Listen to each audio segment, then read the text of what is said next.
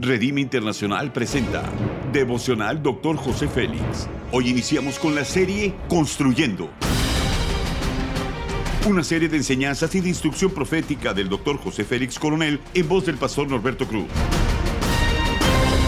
Iniciemos. Capítulo 1, el poder de ver, tema ver y tener.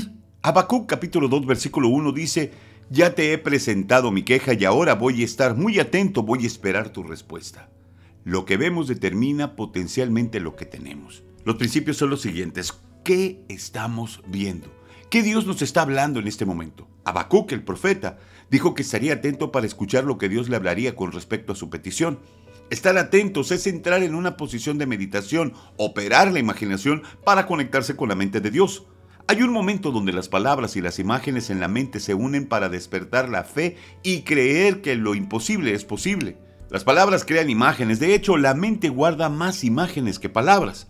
Todos estamos de acuerdo que los niños tienen una gran imaginación, ellos desean y creen que pueden tenerlo. Por eso Jesús nos exhortó a que fuésemos como niños para entrar al reino de los cielos. Este proceso de imaginación de los niños nos llevará a desarrollar la capacidad creativa, intentar muchas de las cosas que están generadas en sus pensamientos, como lo son nuestros pensamientos, son nuestras acciones. El profeta dice en Miqueas 4:12, mas ellos no conocieron los pensamientos de Jehová ni entendieron su consejo. Ellos no tuvieron la capacidad para operar en su imaginación y ver los pensamientos de Dios. Jamás podían entender la bondad de Dios si no podían entrar en la mente ni en el corazón del Señor.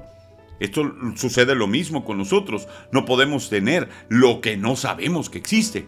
Mi esposa me envió al supermercado y me dio una lista de lo que debería comprar. Muchas cosas para mí eran extrañas. Nunca las había visto. Algunas ni siquiera sabía que existían.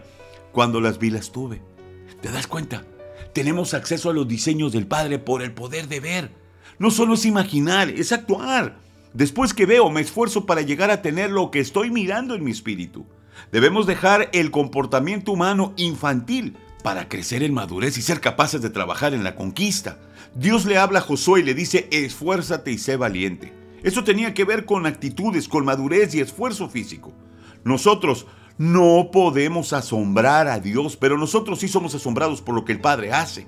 Porque mis pensamientos no son vuestros pensamientos, ni vuestros caminos mis caminos, dijo Jehová. La aplicación es la siguiente. Los pensamientos están ligados a nuestros caminos. Por eso Isaías dice, mis pensamientos y mis caminos. Nadie puede acceder a algo más grande cuando sus pensamientos no son los mismos. Es tonto pensar que pensando lo mismo podríamos conseguir algo diferente. El pueblo de Dios salió de Egipto, pero la cultura de Egipto no salió de sus corazones. ¿Hasta dónde podemos avanzar pensando con mediocridad?